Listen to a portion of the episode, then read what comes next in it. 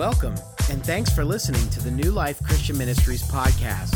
If you'd like more information about New Life or for more podcasts and other media, go to newlifexn.org. We're in Daniel chapter 7, and we've been in this series called Daniel Putting God First. And if you've been coming every week, you have a little study guide like this uh, that has all the chapters and all the take home points and everything in it. But Jan- Daniel 7 is very different and the rest of the book, Daniel 7, 8, 9, 10, 11, 12, very different than the first six chapters. In the first six chapters of Daniel, we meet these four young men from Israel, from Judah, from Jerusalem, actually, and uh, their names are Daniel, Hananiah, Mishael, and Azariah.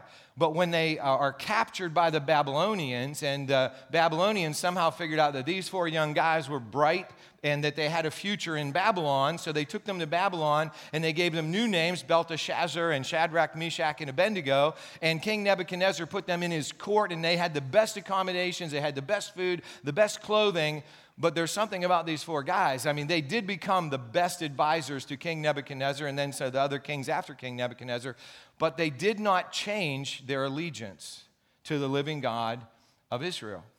And they would, not, they would not stop worshiping him. They prayed to him every day. They continued to study his word, as we're going to find out in one of the chapters in the latter half of the book, whenever Daniel tells us that he figured out the reason why Judah was overthrown by the Babylonians because of reading the book of Jeremiah the prophet.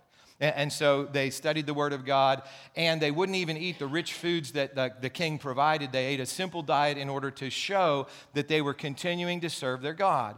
And because they continued to serve their God, it caused problems in their lives. In fact, Shadrach, Meshach, and Abednego were put into a fiery furnace because they would not bow down to a statue that King Nebuchadnezzar had made. And, and even though they went into this fiery furnace, they came out alive. And then later on in chapter 6, which we just looked at last week, Daniel was put into a den of hungry lions because he would not stop praying to the living God. King Darius, um, actually, his advisors tricked him into making a rule that you could only worship him for 30 30 days. But Daniel wouldn't stop worshiping the living God, and so he got put into the den of lions, and God again miraculously delivered him. The rest of the book is not like that at all because in chapters 1 through 6, we have these miraculous events. We have Daniel interpreting dreams for King Nebuchadnezzar, interpreting the handwriting that appeared on a wall during King uh, Belteshazzar, or Belshazzar's life. And, and, and actually, this hand appears and writes on the wall. Scary thing, I would think, if you were there. And he interpreted that. But the rest of the book is visions and dreams, but they're Daniel's visions and dreams about the future.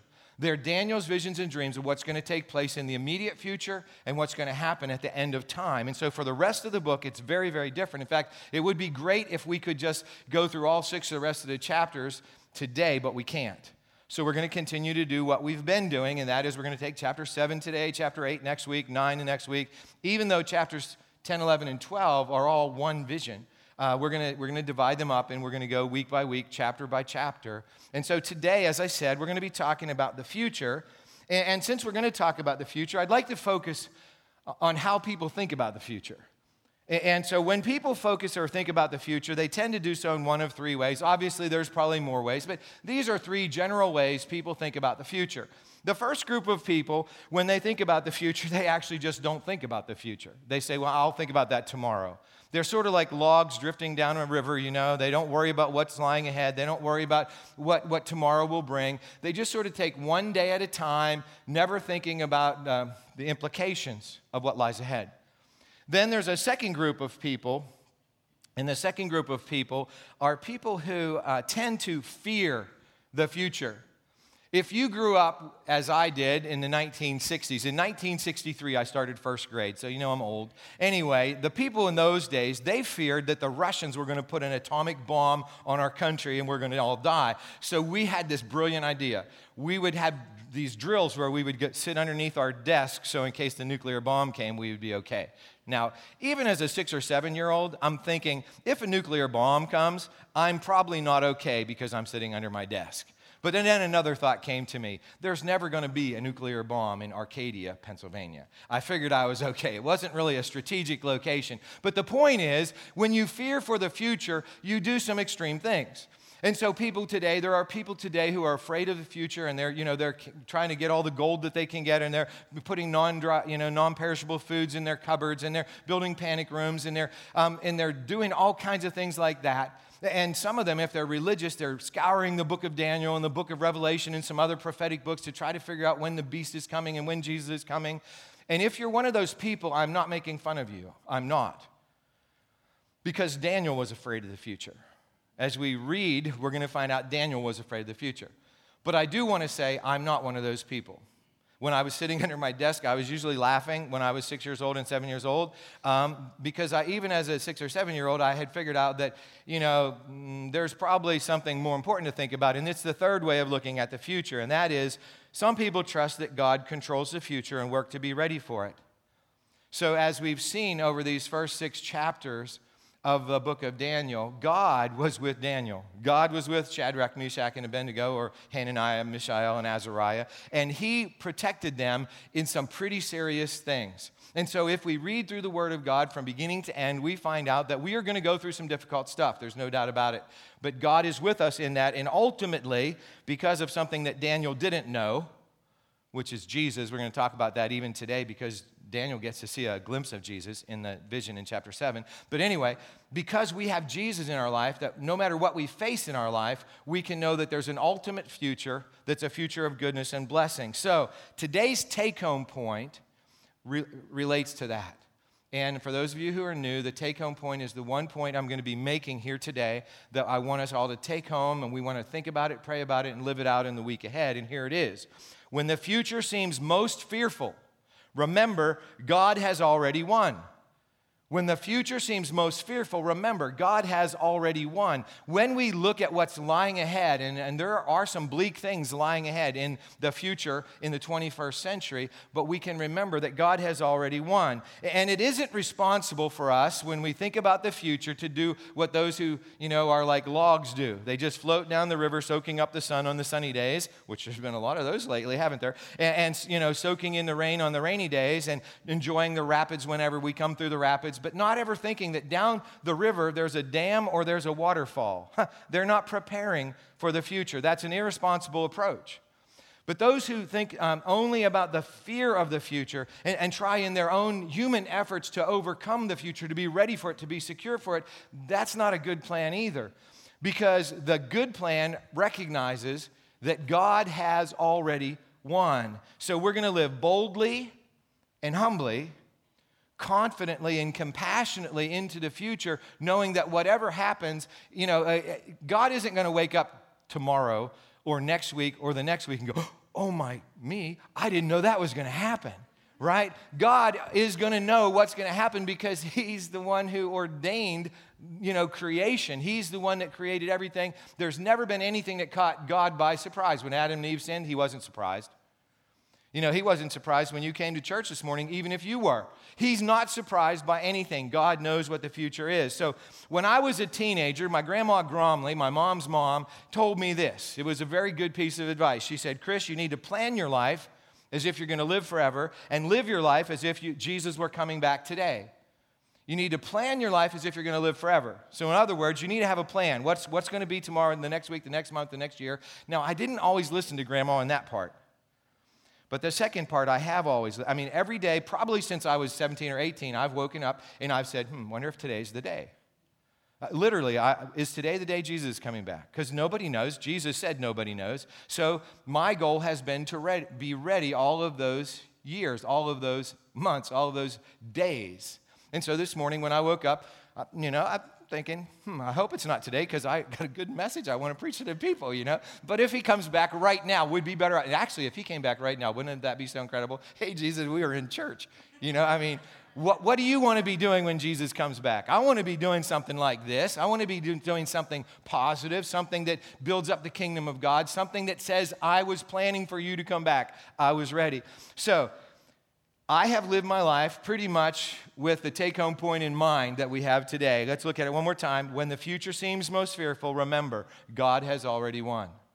Now, if you have your Daniel Putting God First study guide, we're going to turn to page 31 today. That's where Daniel chapter 7 is located in your study guide. If you don't have a study guide, you hopefully might have a Bible or a Bible app, or you can look up on the screen. But before we turn to Daniel 7, let's pray.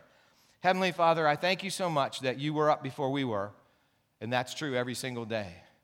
God, I thank you that you are never surprised by what happens in the world, and that you have already, through your Son Jesus, conquered sin and death. And God, today, as we turn to your word, as we look at Daniel's vision, we pray that your Holy Spirit will speak to our spirit and that you will do whatever we need, whatever one or two or whatever number of things that we need to do so that we will be ready when you come and so that we're helping others to get ready too. We ask this in Jesus' name. Amen. So, Daniel chapter 7, verse 1 says Earlier, during the first year of King Belshazzar's reign in Babylon, Daniel had a dream and saw visions as he lay in his bed. He wrote down the dream, and this is what he saw. This is an editorial comment. It's actually the only editorial comment we have in the whole book of Daniel. What we're told by whoever wrote this little verse in here is Daniel, remember what happened in last, last week in Daniel 6? It was King Darius King Darius is the guy who killed King Belshazzar. So we're going back in time. We were at King Darius, but this week we're not at King Darius anymore. We're, we're earlier. We're during the reign of King Belshazzar. And, during King Nebuchadnezzar's reign, Daniel was famous. During King Darius's reign, Daniel was famous. During King Belshazzar's reign, Daniel wasn't even heard of until the writing on the wall and then that's when the you know the king's mother, mother the queen mother said well there's this guy named daniel he can interpret what it says so Daniel was sort of forgotten during this period. But during this forgotten period, Daniel had a vision. Daniel isn't going to interpret this vision for some king. This is his vision, his dream. And, uh, and so let's turn to it and see what it says. It says, In my vision that night, I, Daniel, saw a great storm churning the surface of a great sea with strong winds blowing from every direction. The New Living Translation says from every direction, but it actually means from the four, four, the four winds north, east, south, and west. Uh, mostly, you know, like in the wintertime, if the wind comes from the east, you know, it's going to be a really bad storm, right? Actually, anytime that happens, it's a bad storm. But this is coming from all directions. So this is a seriously bad storm. And then it says, Then four huge beasts came up out of the water, each different from the others. The first beast was like a lion with an eagle's wings. As I watched, its wings were pulled off, and it was left standing with its two hind feet on the ground like a human being. And it was given a human mind. Okay, that beast, I'm just going to tell you, that's King Nebuchadnezzar. Um, then I saw a second beast, and it looked like a bear. It was rearing up on one side, and it had three ribs in its mouth between its teeth. And I heard a voice saying to it, Get up, devour the flesh of many people. Then the third of these strange beasts appeared, and it looked like a leopard. It had four birds' wings on its back, and it had four heads. Great authority was given to this beast. Then in my vision that night, I saw a fourth beast, terrifying, dreadful, and very strong. It devoured and crushed its victims with huge iron teeth and trampled their remains beneath its feet. It was different from any of the other beasts, and it had 10 horns. So, let's pause for a moment. Uh, the, the vision continues, but, but this had to be a terrifying vision. I mean, if you were asleep and all of a sudden God gave you this vision, it would ruin your night, right? Because very first one is a beast that's a lion that has eagle's wings, and then as you're watching the beast, the wings are torn off, and the lion, instead of on, walk on all fours, walks on, on its hind legs like a human being. Then the second beast comes along, and this beast is like a bear. And it says it rears up and it has three ribs in its mouth. And I don't think these were pork, pork or beef ribs, I think these are human ribs. And it says that he was given authority to devour many people. So this is pretty scary. Then the third one, it says, was like a leopard. And did you see the thing in the Oh, it was a jaguar. I think the jaguar and leopard pretty same. In the zoo down in New Orleans, it got out of its cage and killed four um, alpacas a couple of emus, and a uh, fox. Uh, the reason I say that is because they're, they're ferocious creatures. You know, in real life, they are. If you don't put them in a cage, they're going to do some damage. But this one not only ha- is a, like a leopard, but it has four wings, so it can fly probably pretty well if it has four wings, right? And four heads. Four heads, if you, you know how they say two heads are better than one? Four heads got to be better than one, right? Four heads let you look in every direction. This is a very powerful being. And then the last one isn't even described in terms of an animal. In fact, it just says it was terrifying. This thing is so terrifying, and, it has, uh, it's dreadful and it's very strong, and it has iron teeth. And the things that the teeth don't devour and crush, it steps on them and tramples under its foot. So Daniel is scared to death, as we would be when this vision comes. And, and, then it says, As I was looking at the horn, suddenly another small horn appeared among them. Three of the first horns were torn out by the roots to make room for it. This little horn had eyes like human eyes and a mouth that was boasting arrogantly. Isn't the detail in this account incredible? I mean, all these little details about, you know, the 10 horns, which actually 10 rulers, Roman Empire. There were actually 12 rulers during the Roman Empire, but two of them only lasted for a couple of months, so really only 10 rulers. So this is a prophecy about Babylon and about um, the Medo Persian Empire, about the Greek Empire, and about the Roman Empire. Just I'm not going to really go into that, but that's really what it's about. Most biblical scholars agree, and, and I think it makes perfect sense given that all of these things are about to take place. But anyway, all of this is happening, and all these details are happening, and, and Daniel remembers all of them. And, and the reason he remembers all of them is because the Holy Spirit is working in his mind so that he will write them down because he's actually writing scripture. He doesn't know it. He doesn't know he's writing a book in the Bible as he's writing these things down, or a chapter, I should say, of the Bible, but he is. And so they're recorded for us so that we can remember what it says. And it continues and says, I watched as thrones were put in place, and the ancient one sat down to judge. It says ancient of days in some translations, God. His clothing was as white as snow, his hair like purest wool. He sat on a fiery throne with wheels of blazing fire, and a river of fire was pouring out, flowing from his presence. Millions of angels ministered to him, many millions stood to attend him. Then the court began its session, and the books were open. So, right in the middle of this terrifying vision, God shows up. I mean, it looks pretty bad. It doesn't look pretty bad, it looks terrible. There's all of these beasts that are just destroying the earth, really. Taking over everything. And In the middle of that, God brings, you know, the moving truck in and puts all these thrones up. Who, what are all the thrones about? Some people say Father, Son, Holy Spirit. I don't to argue with that, but I think it's more than that. I think there are a lot more thrones than that the thrones for the elders, you know, that are in heaven. And so there's this big courts in session, and it says millions and millions of angels. So if you ever wonder what heaven is like, you know, it's not like just a few angels. It's not just like the pictures that you see from the Middle Ages where there's like five or six angels. There's millions. It says myriads in the Hebrew, but millions and millions of angels. And courts in session. What court? God's court. God is the one who's watching over history. God is the one who's going to judge. It says the book is open. Is it the book of life? It might be, but it's probably more likely just the book of, of history, the book of what's evolving, what's going to happen in the course of human history. And God's taking a look at it. And then it says, I continued to watch because I could hear the little horn's boastful speech. So all this stuff is going on, and he's seeing, you know, God and all the angels of heaven, but he's sort of distracted because this little beast is talking and it says i kept watching until the fourth beast was killed and its body was destroyed by fire. The other three beasts had their authority taken from them but they were allowed to live a while longer. So even though these are successive kingdoms there's remnants of the babylonian people and there are remnants of the medo-persian people and there are remnants of the, uh, of the greek people and, and then this you know the roman empire overtakes them all but it says that one's killed first the Roman Empire is killed first. And, and then these other three are left, but their authority was taken away. And here is probably the most important principle that we can take from this passage of Scripture, and that is this In the presence of the authority, the authority, God, the ancient one, all others lose their authority. So, in the presence of the authority, God, the ancient one, all others lose their authority. I said that a little badly. Let me say that again. In the presence of the authority, God, the ancient one, all others lose their authority. Would you say that with me? In the presence of the authority, God, the ancient one, all others lose their authority. So when we are afraid about the future, we don't have to be afraid about the future because God is on his throne in heaven right now and he is watching over what's happening and he's not surprised by anything and he has already won. So now, as we look at it, it says, I, Daniel, uh, oh, as my vision continued, I saw someone like a son of man coming with the clouds of heaven. He approached the ancient one and was led into his presence. He was given authority, honor, and sovereignty over all the nations of the world, so that the people of every race and nation and language would obey him. His rule is eternal, it will never end. His kingdom will never be destroyed. Spoiler alert, Jesus. You see, Daniel is having this vision. He gets to see God, but then he gets to see Jesus. And Jesus, how do we know that? Because Jesus' favorite name for himself is Son of Man.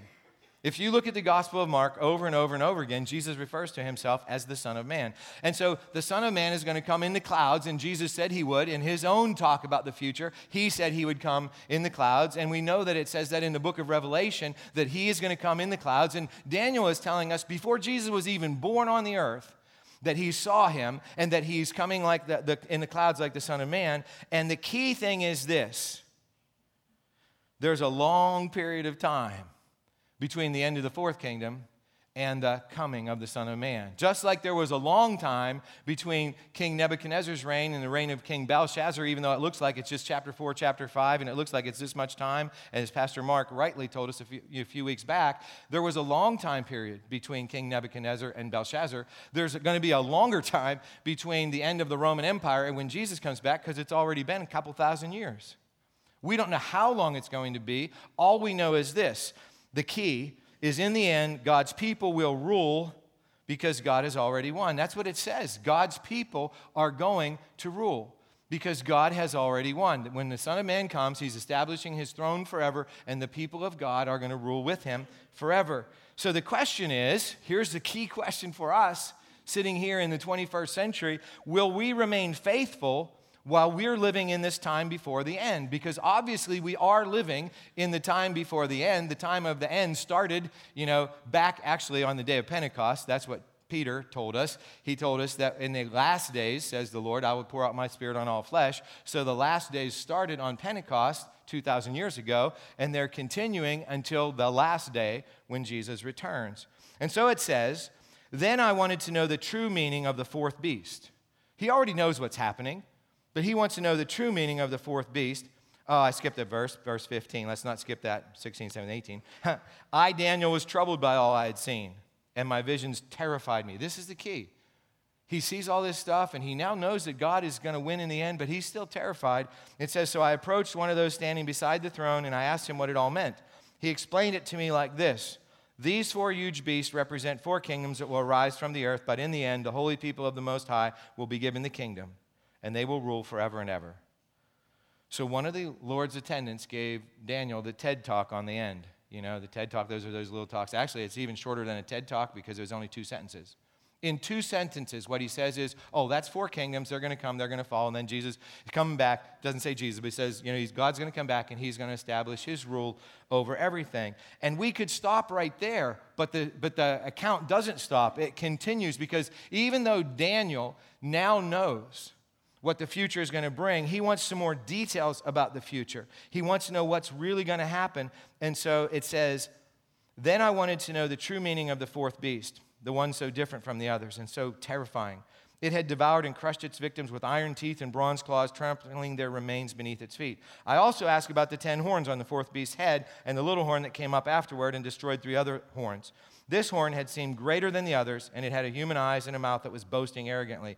As I watched, this horn was waging war against God's holy people and was defeating them until the Ancient One, the Most High, came and judged in favor of his holy people. Then the time arrived for the holy people to take over the kingdom. Now, here's a detail that we didn't have before.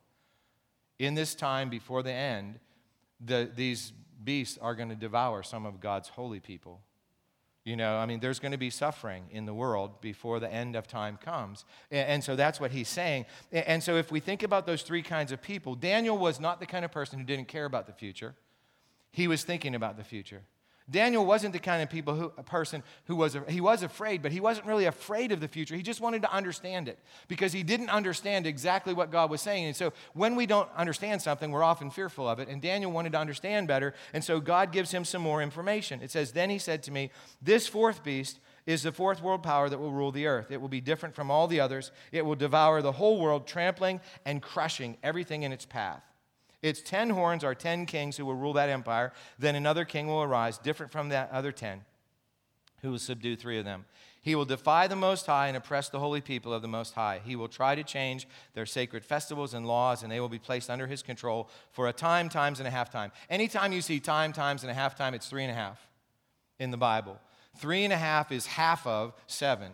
Seven is the number of perfection, the number of completion in the Bible. So anytime you see three and a half, it doesn't necessarily mean three and a half years, three and a half times. It could be, a, and it's an indefinite period of time. It's an incomplete time because the perfect time is coming. And, and we could go on and on, but we can't really in this environment. We're going to move on. It says, but then the court will pass judgment. But then the court will pass, God's court will pass judgment, no human court and all his power will be taken away and completely destroyed. Then the sovereignty, power, and greatness of all the kingdoms under heaven will be given to the holy people of the Most High. His kingdom will last forever, and all rulers will serve and obey him. So this description has greater detail, but the part that we need to underline is the part that we've already talked about. God has already won. It says, The sovereignty, power, and greatness of all the kingdoms under heaven will be given to the holy people of the Most High. His kingdom will last forever, and all rulers will serve and obey him. The outcome is the same. In the end, we win because God has already won. We win because when Jesus died on the cross and conquered sin and death and rose from the dead, the end days, the last days were beginning. And they're going to come, and then Jesus is going to return, and we're going to be with him forever. Now, is the present time scary? Yes. I mean, anybody who has ever, you know, got out their phone and looked at what's going on in the world, or watched television or read a newspaper, knows there are terrorists that are killing people. There are people with mental illnesses who are going into businesses in America and, and they're, they're in schools and killing people.